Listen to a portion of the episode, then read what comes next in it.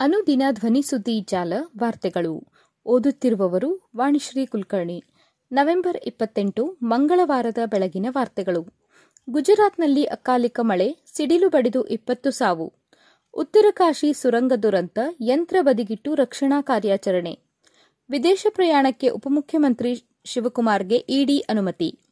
ಜನಸ್ಪಂದನ ಕಾರ್ಯಕ್ರಮದಲ್ಲಿ ಮುಖ್ಯಮಂತ್ರಿಯಿಂದ ಮೂರು ಸಾವಿರದ ಎಂಟುನೂರ ಹನ್ನೆರಡು ಅರ್ಜಿಗಳ ಸ್ವೀಕಾರ. ನಿಗಮ ಮಂಡಳಿ ನೇಮಕ ಪಟ್ಟಿ ಇಂದು ಬಹುತೇಕ ಅಂತಿಮ. ಈಗ ವಾರ್ತೆಗಳ ವಿವರ. ಗುಜರಾತ್ನಲ್ಲಿ ಅಕಾಲಿಕ ಮಳೆ, ಸಿಡಿಲು ಬಡಿದು ಇಪ್ಪತ್ತು ಸಾವು.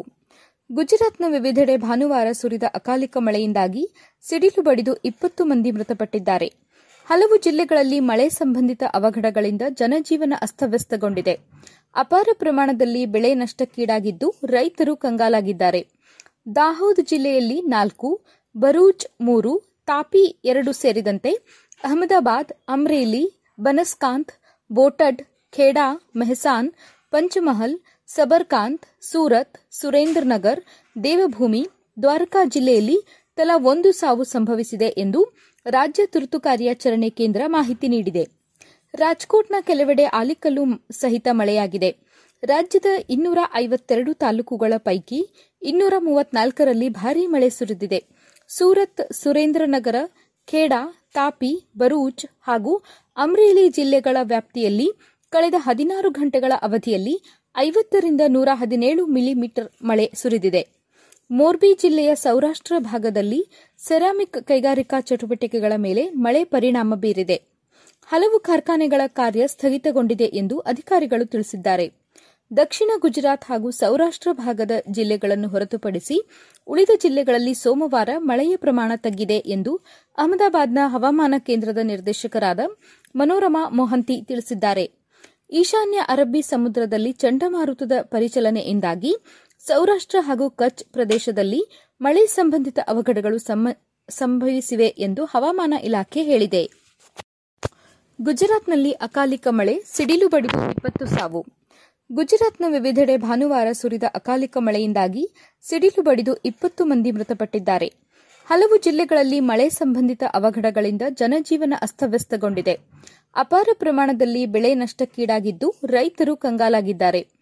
ದಾಹೋದ್ ಜಿಲ್ಲೆಯಲ್ಲಿ ನಾಲ್ಕು ಬರೂಜ್ ಮೂರು, ತಾಪಿ ಎರಡು ಸೇರಿದಂತೆ ಅಹಮದಾಬಾದ್, ಅಮ್ರೇಲಿ, ಬನಸ್ಕಾಂತ್, ಬೋಟಡ್, ಖೇಡಾ, ಮೆಹಸಾನ್, ಪಂಚಮಹಲ್ ಸಬರ್ಕಾಂತ್, ಸೂರತ್ ಸುರೇಂದ್ರನಗರ್ ದೇವಭೂಮಿ, ದ್ವಾರಕಾ ಜಿಲ್ಲೆಯಲ್ಲಿ ತಲಾ ಒಂದು ಸಾವು ಸಂಭವಿಸಿದೆ ಎಂದು ರಾಜ್ಯ ತುರ್ತು ಕಾರ್ಯಾಚರಣೆ ಕೇಂದ್ರ ಮಾಹಿತಿ ನೀಡಿದೆ. ರಾಜ್ಕೋಟ್ನ ಕೆಲವೆಡೆ ಆಲಿಕಲ್ಲು ಸಹಿತ ಮಳೆಯಾಗಿದೆ. ರಾಜ್ಯದ ಇನ್ನೂರ ಐವತ್ತೆರಡು ತಾಲೂಕುಗಳ ಪೈಕಿ ಇನ್ನೂರ ಮೂವತ್ನಾಲ್ಕರಲ್ಲಿ ಭಾರೀ ಮಳೆ ಸುರಿದಿದೆ. ಸೂರತ್ ಸುರೇಂದ್ರನಗರ ಖೇಡಾ, ತಾಪಿ ಬರೂಚ್ ಹಾಗೂ ಅಮ್ರೇಲಿ ಜಿಲ್ಲೆಗಳ ವ್ಯಾಪ್ತಿಯಲ್ಲಿ ಕಳೆದ ಹದಿನಾರು ಗಂಟೆಗಳ ಅವಧಿಯಲ್ಲಿ ಐವತ್ತರಿಂದ ನೂರ ಹದಿನೇಳು ಮಿಲಿಮೀಟರ್ ಮಳೆ ಸುರಿದಿದೆ. ಮೋರ್ಬಿ ಜಿಲ್ಲೆಯ ಸೌರಾಷ್ಟ್ರ ಭಾಗದಲ್ಲಿ ಸೆರಾಮಿಕ್ ಕೈಗಾರಿಕಾ ಚಟುವಟಿಕೆಗಳ ಮೇಲೆ ಮಳೆ ಪರಿಣಾಮ ಬೀರಿದೆ. ಹಲವು ಕಾರ್ಖಾನೆಗಳ ಕಾರ್ಯ ಸ್ಥಗಿತಗೊಂಡಿದೆ ಎಂದು ಅಧಿಕಾರಿಗಳು ತಿಳಿಸಿದ್ದಾರೆ. ದಕ್ಷಿಣ ಗುಜರಾತ್ ಹಾಗೂ ಸೌರಾಷ್ಟ್ರ ಭಾಗದ ಜಿಲ್ಲೆಗಳನ್ನು ಹೊರತುಪಡಿಸಿ ಉಳಿದ ಜಿಲ್ಲೆಗಳಲ್ಲಿ ಸೋಮವಾರ ಮಳೆಯ ಪ್ರಮಾಣ ತಗ್ಗಿದೆ ಎಂದು ಅಹಮದಾಬಾದ್ನ ಹವಾಮಾನ ಕೇಂದ್ರದ ನಿರ್ದೇಶಕರಾದ ಮನೋರಮಾ ಮೊಹಂತಿ ತಿಳಿಸಿದ್ದಾರೆ. ಈಶಾನ್ಯ ಅರಬ್ಬಿ ಸಮುದ್ರದಲ್ಲಿ ಚಂಡಮಾರುತದ ಪರಿಚಲನೆಯಿಂದಾಗಿ ಸೌರಾಷ್ಟ್ರ ಹಾಗೂ ಕಚ್ ಪ್ರದೇಶದಲ್ಲಿ ಮಳೆ ಸಂಬಂಧಿತ ಅವಘಡಗಳು ಸಂಭವಿಸಿವೆ ಎಂದು ಹವಾಮಾನ ಇಲಾಖೆ ಹೇಳಿದೆ. ಉತ್ತರ ಕಾಶಿ ಸುರಂಗ ದುರಂತ ಯಂತ್ರ ಬದಿಗಿಟ್ಟು ರಕ್ಷಣಾ ಕಾರ್ಯಾಚರಣೆ. ಸಿಲ್ಕ್ಯಾರ ಸುರಂಗದಲ್ಲಿ ಸಿಲುಕಿರುವ ನಲವತ್ತೊಂದು ಮಂದಿ ಕಾರ್ಮಿಕರನ್ನು ರಕ್ಷಿಸಲು ಯಂತ್ರ ಬಳಸದೆ ಅಡ್ಡವಾಗಿ ಸುರಂಗ ಕೊರೆಯುವ ಕೆಲಸ ಸೋಮವಾರ ಆರಂಭವಾಗಿದೆ ಎಂದು ರಾಷ್ಟೀಯ ವಿಪತ್ತು ನಿರ್ವಹಣಾ ಪ್ರಾಧಿಕಾರ ತಿಳಿಸಿದೆ. ಕಾರ್ಮಿಕರ ರಕ್ಷಣೆಗಾಗಿ ಲಂಬವಾಗಿ ಸುರಂಗ ಕೊರೆಯುವ ಕಾರ್ಯ ಕೂಡ ಮುಂದುವರೆಯಲಿದೆ. ಯಂತ್ರಗಳ ನೆರವಿಲ್ಲದೆ ಒಂದು ಮೀಟರ್ನಷ್ಟು ಸುರಂಗ ಕೊರೆಯಲಾಗಿದೆ. ಅಲ್ಲಿಯವರೆಗೆ ಪೈಪ್ ಸಹ ತೂರಿಸಲಾಗಿದೆ. ಕಾರ್ಮಿಕರನ್ನು ತಲುಪಲು ಇನ್ನೂ ಹನ್ನೊಂದು ಮೀಟರ್ನಷ್ಟು ಸುರಂಗ ಕೊರೆಯಬೇಕಿದೆ ಎಂದು ಎನ್ಡಿಎಂಎ ಹೇಳಿದೆ. ಕಾರ್ಮಿಕರನ್ನು ತಲುಪಲು ಅಡ್ಡವಾಗಿ ಸುರಂಗ ಕೊರೆಯುತ್ತಿದ್ದ ಯಂತ್ರವು ನಲವತ್ತಾರು ಪಾಯಿಂಟ್ ಎಂಟು ಮೀಟರ್ನಷ್ಟು ಒಳಗೆ ಸಾಗಿತ್ತು. ಆದರೆ ಅಲ್ಲಿ ಅದಕ್ಕೆ ಹಲವು ಅಡ್ಡಿಗಳು ಎದುರಾಗಿದ್ದವು. ಸುರಂಗ ಕೊರೆಯುವ ಯಂತ್ರದ ಬ್ಲೇಡ್ಗಳು ಮುರಿದಿದ್ದವು. ಅವುಗಳನ್ನು ಹೊರ ತೆಗೆಯಲಾಗಿದೆ ಎಂದು ಅಧಿಕಾರಿಗಳು ಹೇಳಿದ್ದಾರೆ. ಭಾರತೀಯ ಸೇನೆಯ ಎಂಜಿನಿಯರ್ಗಳು ಯಂತ್ರಗಳ ನೆರವಿಲ್ಲದೆ ಸುರಂಗ ಕೊರೆಯುವ ಪರಿಣಿತರು ಹಾಗೂ ಇತರ ತಜ್ಞರ ಸಹಾಯದಿಂದ ಅಡ್ಡವಾಗಿ ಸುರಂಗ ಕೊರೆಯುವ ಕೆಲಸವನ್ನು ಆರಂಭಿಸಲಾಗಿದೆ ಎಂದು ಎನ್ಡಿಎಂಎ ಸದಸ್ಯ ಲೆಫ್ಟಿನೆಂಟ್ ಜನರಲ್ ಸೈಯದ್ ಅತ್ತಾ ಹಸ್ನೈನ್ ತಿಳಿಸಿದ್ದಾರೆ. ಆರು ಜನರು ಮೂರು ಜನರ ಎರಡು ತಂಡಗಳಾಗಿ ಕೆಲಸ ಮಾಡಲಿದ್ದಾರೆ. ಈಗ ಕಾರ್ಮಿಕರನ್ನು ರಕ್ಷಿಸಲು ಲಂಬವಾಗಿ ಹಾಗೂ ಅಡ್ಡವಾಗಿ ಸುರಂಗ ಕೊರೆಯುವ ಕೆಲಸ ನಡೆದಿದೆ. ಇದರ ಜೊತೆಯಲ್ಲೇ ಬಾರ್ಕೋಟ್ ಕಡೆಯಿಂದ ಅಡ್ಡವಾಗಿ ಇನ್ನೊಂದು ಸುರಂಗ ಕೊರೆಯುವ ಕೆಲಸ ಕೂಡ ಪ್ರಗತಿಯಲ್ಲಿದೆ. ಪ್ರಧಾನಮಂತ್ರಿಯವರ ಪ್ರಧಾನ ಕಾರ್ಯದರ್ಶಿ ಪಿಕೆ ಮಿಶ್ರಾ, ಗೃಹ ಕಾರ್ಯದರ್ಶಿ ಅಜಯ್ ಕೆ ಭಲ್ಲಾ ಮತ್ತು ಉತ್ತರಾಖಂಡದ ಮುಖ್ಯ ಕಾರ್ಯದರ್ಶಿ ಎಸ್ಎಸ್ ಸಂಧು ಅವರು ರಕ್ಷಣಾ ಕಾರ್ಯಗಳನ್ನು ಪರಿಶೀಲಿಸಿದರು. ವಿದೇಶ ಪ್ರಯಾಣಕ್ಕೆ ಉಪಮುಖ್ಯಮಂತ್ರಿ ಶಿವಕುಮಾರ್ಗೆ ಇಡಿ ಅನುಮತಿ. ಹಣ ಅಕ್ರಮ ವರ್ಗಾವಣೆ ಪ್ರಕರಣದ ಆರೋಪಿಯಾಗಿರುವ ಉಪಮುಖ್ಯಮಂತ್ರಿ ಡಿಕೆ ಶಿವಕುಮಾರ್ ಅವರ ವಿದೇಶ ಪ್ರವಾಸಕ್ಕೆ ನವದೆಹಲಿಯ ಚುನಾಯಿತ ಪ್ರತಿನಿಧಿಗಳ ಪ್ರಕರಣ ವಿಶೇಷ ನ್ಯಾಯಾಲಯ ಸೋಮವಾರ ಅನುಮತಿ ನೀಡಿದೆ. ದುಬೈಯಲ್ಲಿ ಇದೇ ಇಪ್ಪತ್ತೊಂಬತ್ತರಿಂದ ಡಿಸೆಂಬರ್ ಮೂರರವರೆಗೆ ನಡೆಯಲಿರುವ ವಾರ್ಷಿಕ ಅಂತಾರಾಷ್ಟೀಯ ಹವಾಮಾನ ಶೃಂಗಸಭೆಯಲ್ಲಿ ಭಾಗವಹಿಸಲು ಅನುಮತಿ ನೀಡುವಂತೆ ಶಿವಕುಮಾರ್ ಅವರು ನ್ಯಾಯಾಲಯಕ್ಕೆ ಅರ್ಜಿ ಸಲ್ಲಿಸಿದ್ದರು.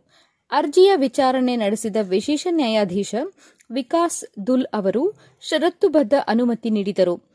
ಆರೋಪಿ ವಿದೇಶಕ್ಕೆ ಪ್ರಯಾಣಿಸುವಾಗ ಯಾವುದೇ ಸಹ ಆರೋಪಿಗಳನ್ನು ಸಂಪರ್ಕಿಸಲು ಪ್ರಯತ್ನಿಸಬಾರದು. ಪ್ರಸ್ತುತ ಪ್ರಕರಣಕ್ಕೆ ಸಂಬಂಧಿಸಿದ ಯಾವುದೇ ಸಾಕ್ಷಿಗಳ ಮೇಲೆ ಪ್ರಭಾವ ಬೀರಲು ಪ್ರಯತ್ನಿಸಬಾರದು ಎಂದು ನ್ಯಾಯಾಧೀಶರು ಹೇಳಿದರು. ಜನಸ್ಪಂದನ ಕಾರ್ಯಕ್ರಮದಲ್ಲಿ ಮುಖ್ಯಮಂತ್ರಿಯಿಂದ ಮೂರು ಸಾವಿರದ ಎಂಟುನೂರ ಹನ್ನೆರಡು ಅರ್ಜಿ ಸ್ವೀಕಾರ. ರಾಜ್ಯದಲ್ಲಿ ಕಾಂಗ್ರೆಸ್ ಸರ್ಕಾರ ಅಧಿಕಾರಕ್ಕೆ ಬಂದ ಬಳಿಕ ಇದೇ ಮೊದಲ ಬಾರಿಗೆ ಸ್ವತಃ ಮುಖ್ಯಮಂತ್ರಿ ಸಿದ್ದರಾಮಯ್ಯ ಅವರು ನಡೆಸಿದ ಜನಸ್ಪಂದನ ಕಾರ್ಯಕ್ರಮಕ್ಕೆ ರಾಜ್ಯದ ವಿವಿಧ ಜಿಲ್ಲೆಗಳಿಂದ ಜನಸಾಗರವೇ ಹರಿದು ಬಂದಿತ್ತು. ಮುಖ್ಯಮಂತ್ರಿಯ ಗೃಹ ಕಚೇರಿ ಕೃಷ್ಣಾದಲ್ಲಿ ಸೋಮವಾರ ಬೆಳಗ್ಗೆ ಹತ್ತು ಗಂಟೆಯಿಂದ ಆರಂಭವಾದ ಜನಸ್ಪಂದನ ಕಾರ್ಯಕ್ರಮಕ್ಕೆ ರಾಜ್ಯದ ಜನರಿಂದ ಉತ್ತಮ ಸ್ಪಂದನೆ ದೊರೆಯಿತು.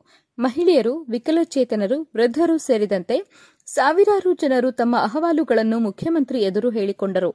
ಜನಸ್ಪಂದನ ಬಹುತೇಕ ಜನರ ಸಮಸ್ಯೆಗಳಿಗೆ ಸ್ಥಳದಲ್ಲೇ ಪರಿಹಾರ ಸಿಗುವ ವೇದಿಕೆಯಾಗಿತ್ತು.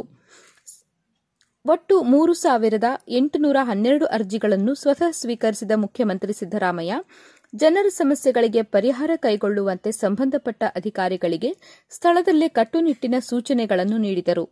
ಮಧ್ಯಾಹ್ನದ ಊಟದ ಬಿಡುವಿನಲ್ಲಿ ಊಟಕ್ಕೆಂದು ಮನೆಗೆ ತೆರಳಲು ಎದ್ದ ಮುಖ್ಯಮಂತ್ರಿ ಸಿದ್ದರಾಮಯ್ಯ, ಬಳಿಕ ಅಹವಾಲು ಹೇಳಿಕೊಳ್ಳಲು ಬಂದಿರುವವರ ಸಂಖ್ಯೆ ಇನ್ನೂ ಬಹಳಷ್ಟಿದೆ ಎಂದು ಮಾಹಿತಿ ಲಭ್ಯವಾದ ಕೂಡಲೇ ತಾವಿದ್ದಲ್ಲಿಗೆ ಊಟ ತರಿಸಿಕೊಂಡು ಸೇವನೆ ಮಾಡಿದರು. ಪುನಃ ಅಹವಾಲುಗಳನ್ನು ಆಲಿಸಿದರು. ಅಲ್ಲದೆ ಜನಸ್ಪಂದನ ಕಾರ್ಯಕ್ರಮಕ್ಕೆ ಆಗಮಿಸಿದ್ದವರಿಗೂ ಉಪಹಾರ ಮತ್ತು ಊಟದ ವ್ಯವಸ್ಥೆಯನ್ನು ಮಾಡಲಾಗಿತ್ತು. ನಿಗಮ ಮಂಡಳಿ ನೇಮಕ ಪಟ್ಟಿ ಇಂದು ಬಹುತೇಕ ಅಂತಿಮ. ನಿಗಮ ಮಂಡಳಿಗಳಿಗೆ ಅಧ್ಯಕ್ಷರ ನೇಮಕ ಕುರಿತಂತೆ ಮುಖ್ಯಮಂತ್ರಿ ಸಿದ್ದರಾಮಯ್ಯ ಮತ್ತು ಕೆಪಿಸಿಸಿ ಅಧ್ಯಕ್ಷ ಡಿಕೆ ಶಿವಕುಮಾರ್ ಜೊತೆ ಎರಡನೇ ಸುತ್ತಿನ ಸಭೆ ನಡೆಸಲು ಕಾಂಗ್ರೆಸ್ ರಾಜ್ಯ ಉಸ್ತುವಾರಿ ರಣದೀಪ್ ಸಿಂಗ್ ಸುರ್ಜೇವಾಲಾ ಅವರು ಇಂದು ನಗರಕ್ಕೆ ಬರಲಿದ್ದಾರೆ. ಮಧ್ಯಾಹ್ನ ಎರಡು ಗಂಟೆಗೆ ನಡೆಯಲಿರುವ ಈ ಸಭೆಯಲ್ಲಿ ನಿಗಮ ಮಂಡಳಿಗಳಿಗೆ ನೇಮಕ ಬಹುತೇಕ ಅಂತಿಮಗೊಳ್ಳಲಿದೆ. ಬಳಿಕ ಪಟ್ಟಿಯನ್ನು ಹೈಕಮಾಂಡ್ಗೆ ಸಲ್ಲಿಸಲು ಈ ಮೂವರು ನಾಯಕರು ನಿರ್ಧರಿಸಿದ್ದಾರೆ. ಡಿಸೆಂಬರ್ ನಾಲ್ಕರಿಂದ ಬೆಳಗಾವಿ ಅಧಿವೇಶನ ಆರಂಭವಾಗಲಿದ್ದು, ಅದಕ್ಕೂ ಮೊದಲು ಪಟ್ಟಿ ಬಿಡುಗಡೆ ಮಾಡುವ ಸಾಧ್ಯತೆ ಇದೆ. ತಾಜ್ ವೆಸ್ಟೆಂಡ್ ಹೋಟೆಲ್ನಲ್ಲಿ ಇತ್ತೀಚೆಗೆ ಸಭೆ ಸೇರಿದ್ದ ಈ ಮೂವರು ನಾಯಕರು ಶಾಸಕ ಬಸವರಾಜ ರಾಯರೆಡ್ಡಿ ಮತ್ತು ಗೃಹ ಸಚಿವ ಸಚಿವರನ್ನು ಕರೆಸಿಕೊಂಡು ಮಾತುಕತೆ ನಡೆಸಿದ್ದರು. ಅಲ್ಲದೆ, ಕೆಲವು ಶಾಸಕರಿಗೂ ಕರೆ ಮಾಡಿ ಅಭಿಪ್ರಾಯ ಪಡೆದುಕೊಂಡಿದ್ದರು. ಮೊದಲ ಹಂತದಲ್ಲಿ ಶಾಸಕರಿಗೆ ಮಾತ್ರ ಅವಕಾಶ ನೀಡಿ, ನಂತರ ಕಾರ್ಯಕರ್ತರಿಗೆ ಸ್ಥಾನ ನೀಡಲು ಮುಖ್ಯಮಂತ್ರಿ ಒಲವು ವ್ಯಕ್ತಪಡಿಸಿದ್ದರು.